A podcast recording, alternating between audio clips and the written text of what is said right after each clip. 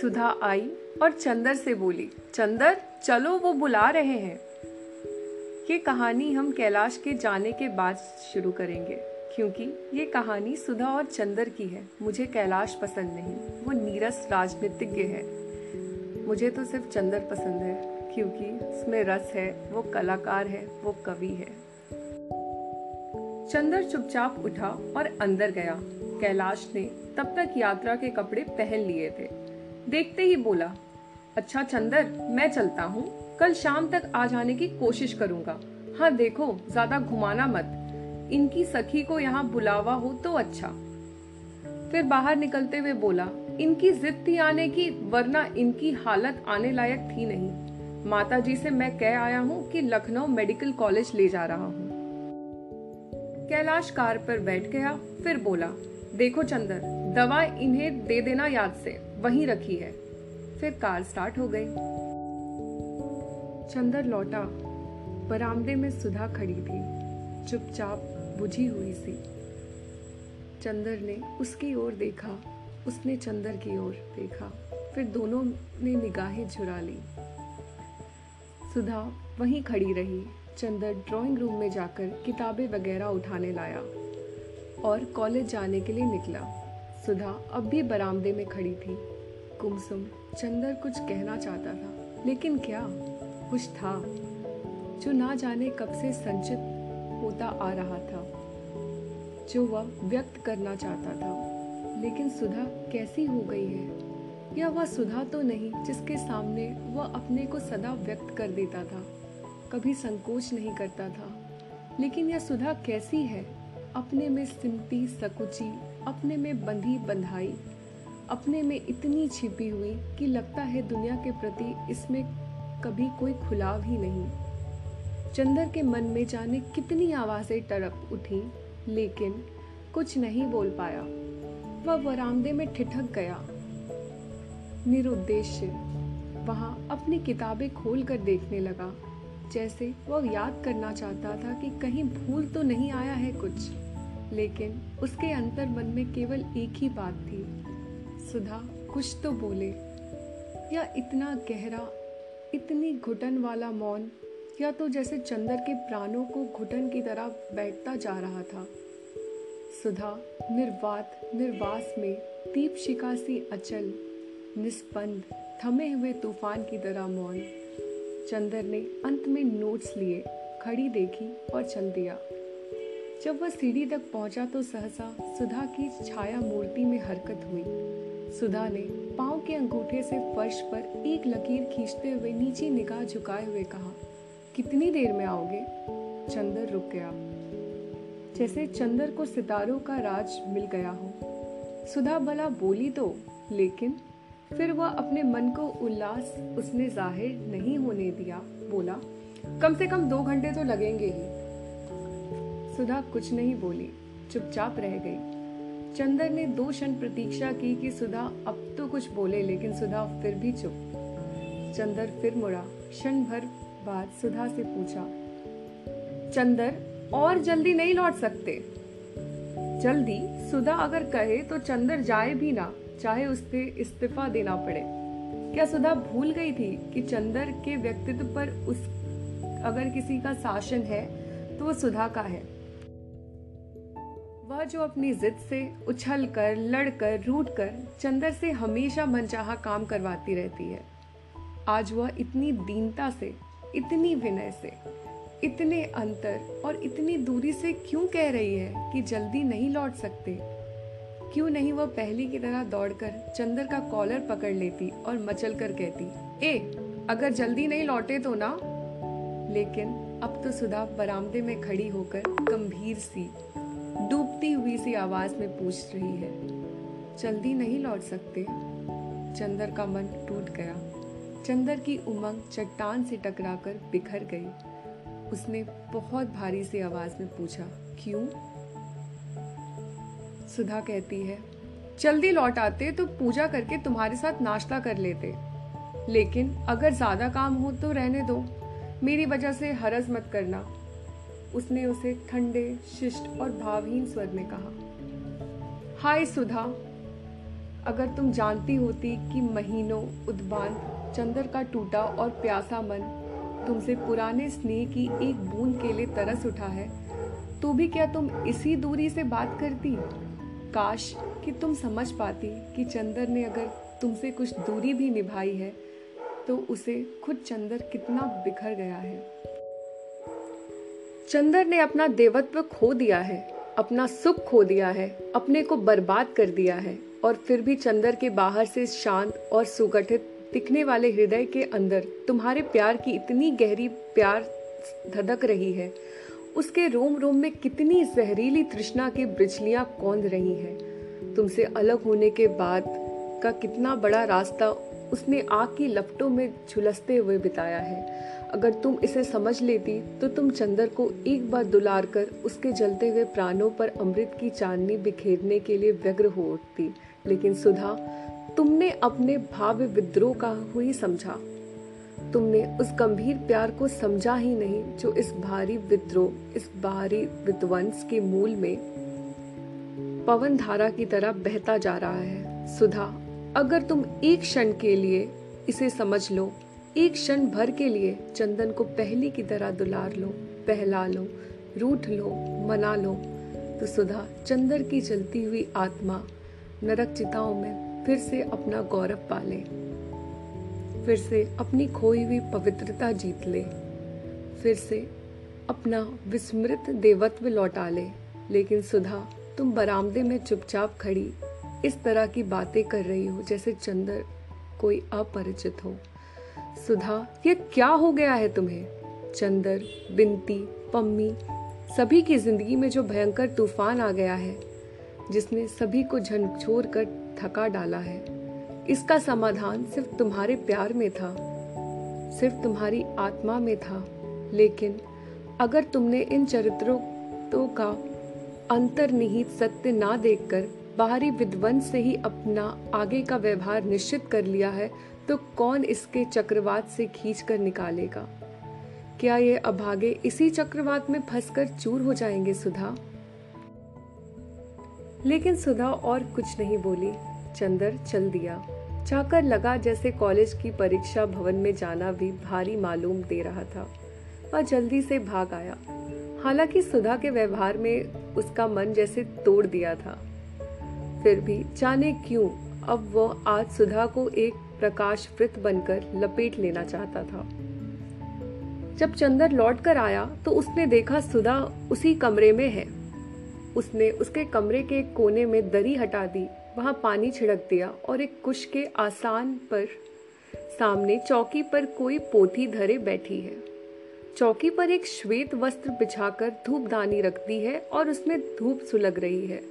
Lawn से शायद कुछ फूल तोड़कर लाई है जो धूपदानी के पास रखे हुए हैं। बगल में एक रुद्राक्ष की माला रखी थी, एक शुद्ध श्वेत रेशम की धोती और केवल एक चोली पहने हुए पल्ले से बाहों तक ढके हुए वह एकाग्र, मनोयोग से ग्रंथ का परायण कर रही थी।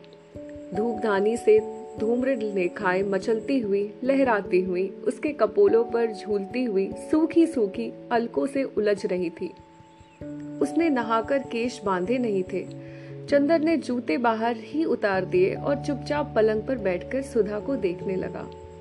सुधा ने सिर्फ़ एक बार बहुत शांत, बहुत गहरी आकाश जैसी स्वच्छ निगाहों से चंदर की ओर देखा और फिर पढ़ने लगी।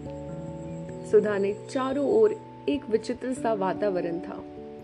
एक अपार्थिव, स्वर्गिक ज्योति के रेशों से बुना हुआ, छीना प्रकाश उस पर छाया हुआ था।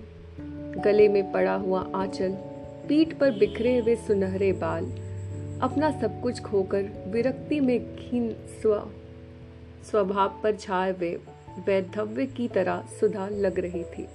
मांग सुनी थी, माथे पर रोली का एक बड़ा सा टीका था और चेहरे पर स्वर के मुरझाए हुए फूलों की घुलती हुई उदासी, जैसे किसी ने चांदनी पर हर श्रृंगार के फूल छीट दिए हो। थोड़ी देर तक सुधा स्पष्ट स्वरों में पढ़ती रही। उसके बाद उसने पोथी बंद कर दी। उसके बाद आँखें बंद कर न जाने किस अज्ञात देवता को हाथ जोड़कर नमस्कार किया। फिर उठ खड़ी हुई और फर्श पर चंदर के पास बैठ गई। आंचल कमर में खोस लिया और बिना सिर उठाए बोली, चलो, नाश्ता कर लो। यही ले आओ, चंदर बोला। सुधा उठी और नाश्ता ले आई। चंदर ने उठाकर एक टुकड़ा मुँह में रख लिया, लेकिन जब सुधा उसी तरह फर्श पर चुपचाप बैठी रही तो चंदर ने कहा, तुम भी खाओ? मैं? वह एक फीकी हँसी हंसकर बोली, मैं खा लूँ? तो भी क्या हो जाए?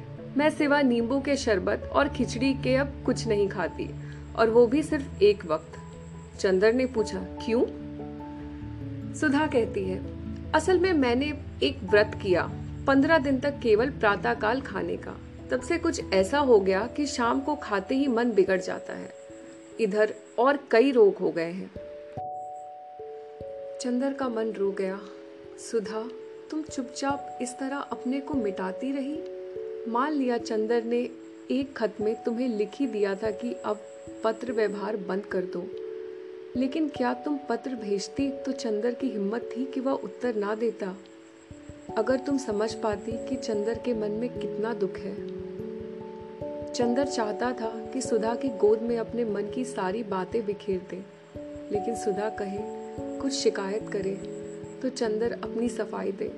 लेकिन सुधा तो है, शिकायत ही नहीं करती। सफ़ाई देने का मौका भी नहीं देती। या देवत्व की मूर्ति सी पथरीली सुधा, या चंदर की सुधा तो नहीं। चंदर का मन बहुत भराया। उसके रूंधे गले से पूछा, सुधा, तुम कुछ बदल सी गई हो? खैर, और तो जो कुछ है, उसके लिए अब मैं क्या कहूँ? लेकिन अपनी तंदुरुस्ती बिगाड़ कर क्यों तुम मुझे दुख दे रही हो? अब यूँ तो मेरे जीवन में क्या रखा है? लेकिन एक ही संतोष था कि तुम सुखी हो। लेकिन तुमने मुझसे वह सहारा भी छीन लिया। पूजा किसकी करती हो, सुधा? सुधा कहती है, पूजा कहाँ? पाठ करती हूँ चंदर, गीता का और भागवत का कभी कभी सूर सागर का। पूजा भला किसकी करूँगी? मुझ जैसी अभागिनी की पूजा भला स्वीकार कौन करता? तब चंदर कहता है, तब यह एक वक्त का भोजन क्यों? सुधा कहती है, यह तो प्रायश्चित है चंदर। प्रायश्चित? चंदर ने अचरज से कहा। हाँ प्रायश्चित। सुधा ने अपने पाँव में पिछियों को धोती से छोड़ रगड़ते हुए कहा। हिंदू गृह तो एक ऐसा जेल होता है जहाँ कैदी को उपवास करके प्राण छोड़ने की भी इजाज़त नहीं रहती। अगर धर्म का बहाना ना हो, धर्म के बहाने उपवास करके कुछ सुख मिल जाता है। एक क्षण आता है कि आदमी प्यार से विद्रोह कर चुका है। अपने जीवन की प्रेरणा मूर्ति की गोद से बहुत दिन तक निर्वासित हो चुका है। उसका मन पागल हो उठता है, फिर से प्यार करने को, बेहद प्यार करने को। अपने मन का दुलार फूलों की तरह बिखेर देने को। आज विद्रोह का तूफ़ान उतर जाने के बाद अपनी उजड़ी हुई ज़िंदगी में बीमार सुधा को पाकर चंदर का मन तड़प उठा। सुधा की पीठ पर लहराती हुई सूखी अलके हाथ में ले ली। उन्हें गूंदने का असफल प्रयास करते हुए बोला, सुधा, यह तो सच है कि मैंने तुम्हारे मन को बहुत दुखाया है, लेकिन तुम तो हमारी हर बात को, हमारे हर क्रोध को क्षमा करती हो। इस बात को तुम इतना बुरा क्यों मान गई? सुधा कहती है, किस बात का चंदर? सुधा ने चंदर की ओर देखकर फिर से कहा, मैं किस बात का बुरा मान गई? चंदर कहता है, किस बात का प्रायश्चित कर रही हो तुम? इस तरह अपने को मिटाकर। सुधा कहती है, प्रायश्चित तो मैं अपनी दुर्बलता का कर रही हूँ, चंदर। दुर्बलता। चंदर ने सुधा की अलकों की घटाओं की तरह छिटका कर कहा, दुर्बलता, चंदर, तुम्हें ध्यान होगा। एक दिन हम लोगों ने निश्चय किया था कि हमारे प्यार की कसौटी यह रहेगी, चंदर। दूर रहकर भी हम लोग ऊँचे उठेंगे, पवित्र रहेंगे। दूर हो जाने के बाद चंदर, तुम्हारा प्यार तो मुझमें एक दृढ़ आत्मा और विश्वास भरता रहा। उसी के सहारे मैं अपने जीवन के तूफानों को पार कर ले गई। लेकिन पता नहीं मेरे प्यार में कौन सी दुर्बलता रही कि तुम उसे ग्रहण नहीं कर पाए। मैं तुमसे कुछ नहीं कहती, मगर अपने मन में कितनी कुंठित हूँ। क्या कह नहीं सकती। पता नहीं दूसरा जन्म होता है या नहीं, लेकिन इस जन्म में तुम्हें पाकर तुम्हारी चरणों पर अपने को ना चढ़ा पाई। तुम्हें अपने मन में पूजा मैं यकीन ना दिला पाई। इससे बढ़कर और दुर्भाग्य क्या होगा? मैं अपने व्यक्तित्व को कितना ग्रहित, कितना छिछला समझने लगी हूँ, चंदर। चंदर ने नाश्ता खिसका दिया। अपनी आँखों में झलकते हुए आँसू को छिपाते हुए चुपचाप बैठ गया। सुधा फिर कहती है, नाश्ता कर लो, चंदर। इस तरह तुम अपने पास बिठाकर खिलाने का सुख अब कहाँ नसीब हो? लो। और सुधा ने अपने हाथ से उसे एक नमकीन सेव खिला दिया। चंदर ने भरे आँसू सुधा के हाथों पर चूप पड़े। छी, ये क्या है चंदर? कुछ नहीं। सुधा ने आँसू पोछ डाले। इतने में महाराजिन आई और सुधा से बोली, बिटिया रानी लिए नान खटाई हम कल्हे से बनाए के रख दिया रहा है तो के खिलाई बे सुधा कहती है अच्छा हम भी महाराजन इतने दिन से तुम्हारे हाथ के खाने के लिए तरस गए। तुम चलो हमारे साथ। हिया सुंदर भैया के कौन देखी? अब बिटिया इन्हू के बिया कर देव तो हम चली तोरे साथ। सुधा हंस पड़ी। चंदन चुपचाप बैठा रहा। महाराजन खिचड़ी डालने चली गई। सुधा ने चुपचाप नान कटाई की तश्तरी उठाकर एक को रख दी। चंदर चुप, अब क्या बात करे? पहले वह दोनों घंटों तक क्या बातें करते थे, उसे बड़ा ताजुब हुआ। इस वक्त कोई बात ही नहीं सोचती थी। पहले जाने कितना वक्त गुजर जाता था, दोनों की बातों का खात्मा ही नहीं होता था। सुधा भी चुप थी। थोड़ी देर बाद चंदर बोला, सुधी, तुम सचमुच पूजा पाठ में विश्वास रखती हो? सुधा कहती है, क्यों? करती तो हूँ चंदर। हाँ मूर्ति ज़रूर नहीं पूछती। पर कृष्ण को ज़रूर पूछती हूँ। अब सभी सहारे टूट गए। तुमने भी मुझे छोड़ दिया। तो मुझे गीता और रामायण में बहुत संतोष मिला। पहले मैं खुद ताजुब करती थी कि औरतें इतना पूजा पाठ क्यों करती हैं? फिर मैंने सोचा, हिंदू नारी इतनी असहाय होती है, उसे पति से, पुत्र से, सभी से इतना लांछन, अपमान और तिरस्कार मिलता है कि पूजा पाठ ना हो तो पशु बन जाए। पूजा पाठ ही ने हिंदू नारी का चरित्र अभी तक इतना ऊँचा रखा है। चंदर कहता है, मैं तो समझता हूँ ये अपने को बुलावा देना है। सुधा कहती है, मानती हूँ चंदर, लेकिन अगर कोई हिंदू धर्म की इन किताबों को ध्यान से पढ़े तो वह जाने क्या है इनमें। जाने कितनी ताकत देती है ये। अभी तक ज़िंदगी में मैंने यह सोचा है कि पुरुष हो या नारी, सभी के जीवन का एकमात्र संबल विश्वास है।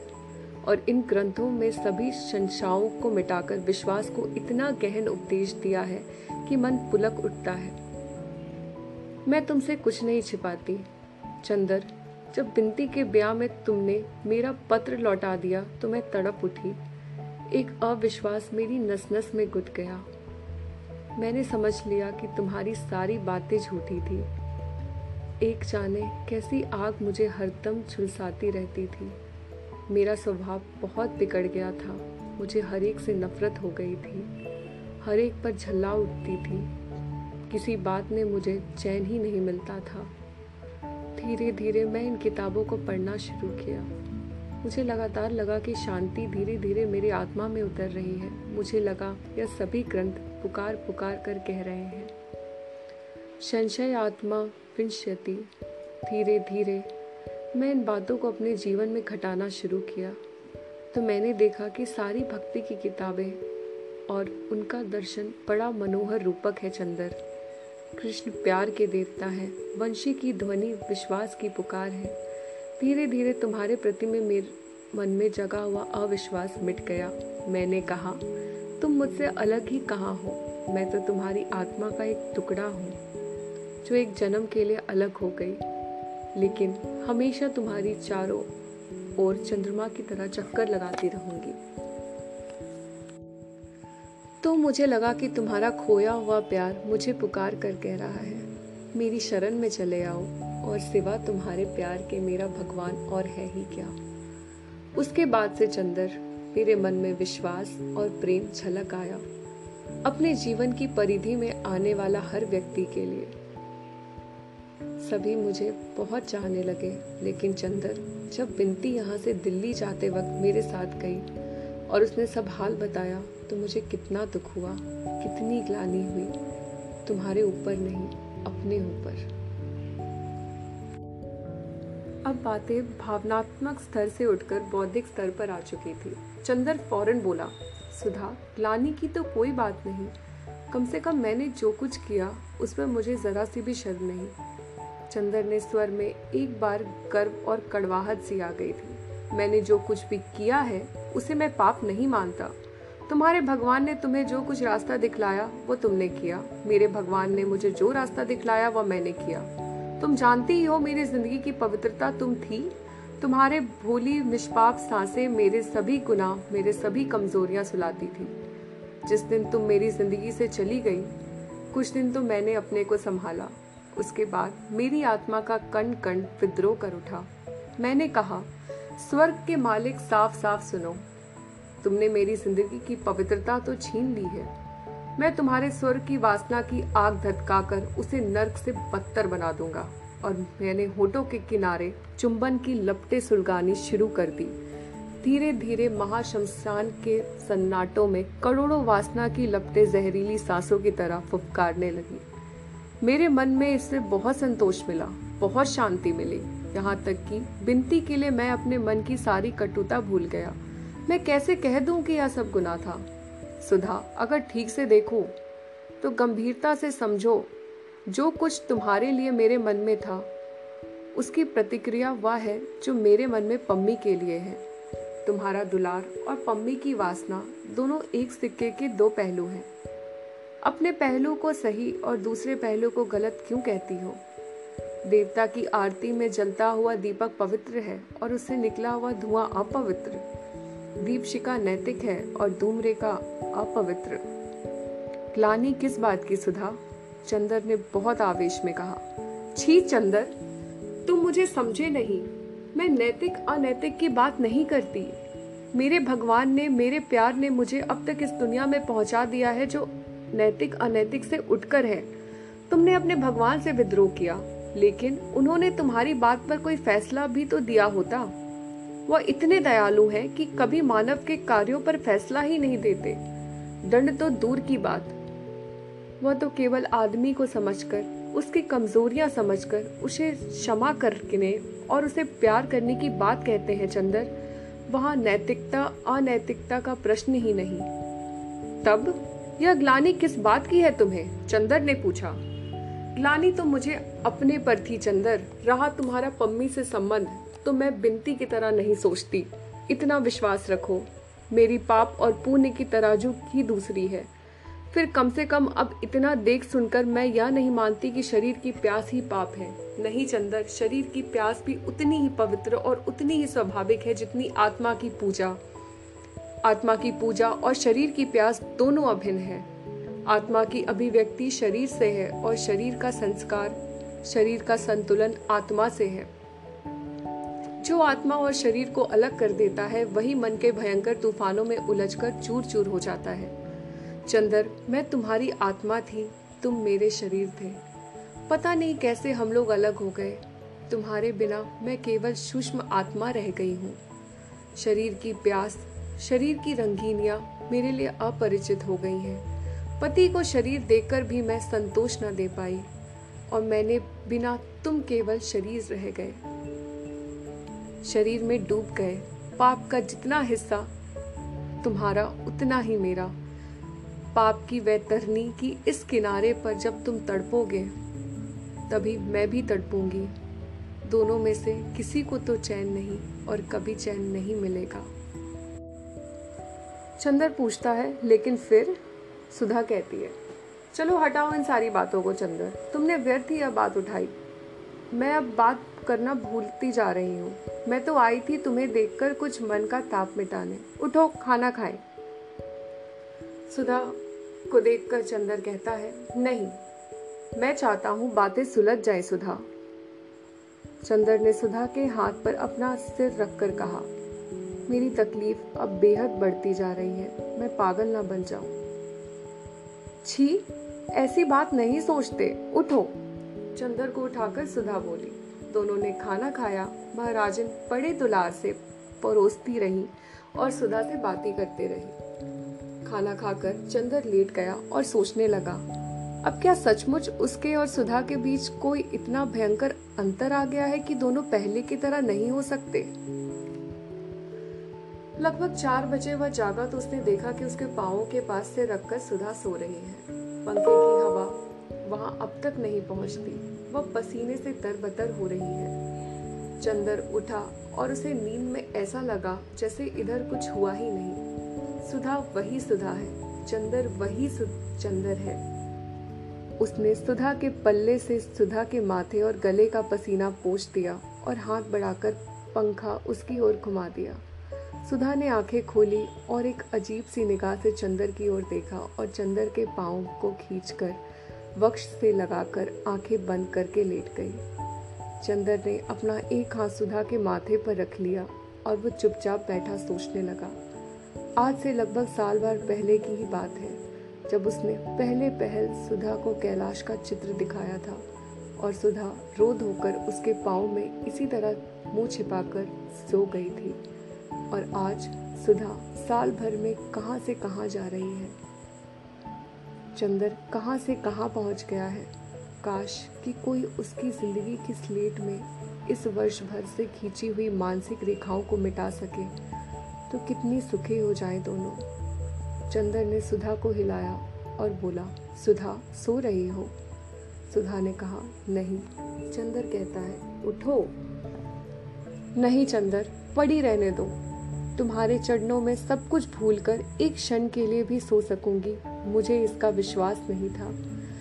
सब कुछ छीन लिया है तुमने। एक क्षण की आत्मा प्रवचना क्यों छीनते हो? सुधा ने उसी तरह पड़े हुए जवाब दिया। अरे, उठ पगली। चंदर ने मन में न जाने मरा हुआ उल्लास कहाँ से फिर से ज़िंदा हो गया। उसने सुधा की बाह को ज़ोर से चुटकी काटते हुए कहा, उठती है या नहीं आलसी कहीं की? सुधा उठकर बैठ गई। क्षण चंदर की ओर पथराई हुई निगाह से देखती रही और बोली, चंदर, मैं जाग रही हूँ। तुम्हें ने उठाया है मुझे चंदर। कहीं सपना तो नहीं है कि फिर टूट जाए? और सुधा सिसक सिसक कर रो पड़ी। चंदर की आँखों में आँसू आ गए। थोड़ी देर बाद वह बोला, सुधा, कोई जादूगर अगर हम लोगों के मन से यह कांटा निकाल देता तो मैं कितना सुखी होता। लेकिन सुधा, अब मैं तुम्हें दुखी नहीं करूँगा। सुधा कहती है, या तो तुमने पहले ही कर दिया था चंदर, और या तुमने पहले भी कहा था। लेकिन इधर जाने क्या हो गया? लगता है तुम्हारे चरित्र में कहीं स्थायित्व ही नहीं। इसी का तो मुझे बहुत दुख है, चंदर। चंदर कहता है, अब रहेगा सुधा, तुम्हें खोकर, तुम्हारे प्यार को खोकर मैं देख चुका हूँ कि आदमी आदमी नहीं रह पाता, जानवर बन जाता है। सुधा अगर तुम आज से महीने भर पहले मिल जाती तो जहर मेरे मन में घुट रहा है। वह तुम्हारे सामने व्यक्त करके मैं बिल्कुल निश्चिंत हो जाता। अच्छा सुधा, यहाँ आओ, चुपचाप लेट जाओ। मैं तुमसे सब कुछ कह डालूं, फिर सब भूल जाऊँ। बोलो सुनोगी सुधा चुपचाप लेट गई और बोली, चंदर, या तो मत बताओ या फिर स्पष्ट बता दो। चंदर कहता है हाँ बिल्कुल स्पष्ट, सुधी। तुमसे कुछ छिपा सकता हूँ, भला। चंदर ने हल्की सी चपत मारकर कहा, आज मन जैसे पागल हो रहा है तुम्हारे चरणों पर बिखर जाने के लिए। जादूगरनी कहीं की? देखो सुधा, पिछली दफे तुमने मुझे कुछ बताया था कैलाश के बारे में। कैलाश की कहानी वाला भाग मैं नहीं सुनाऊँगी, क्योंकि ये कहानी सुधा और चंदर की है। आगे की कहानी अगले पॉडकास्ट में बताऊँगी।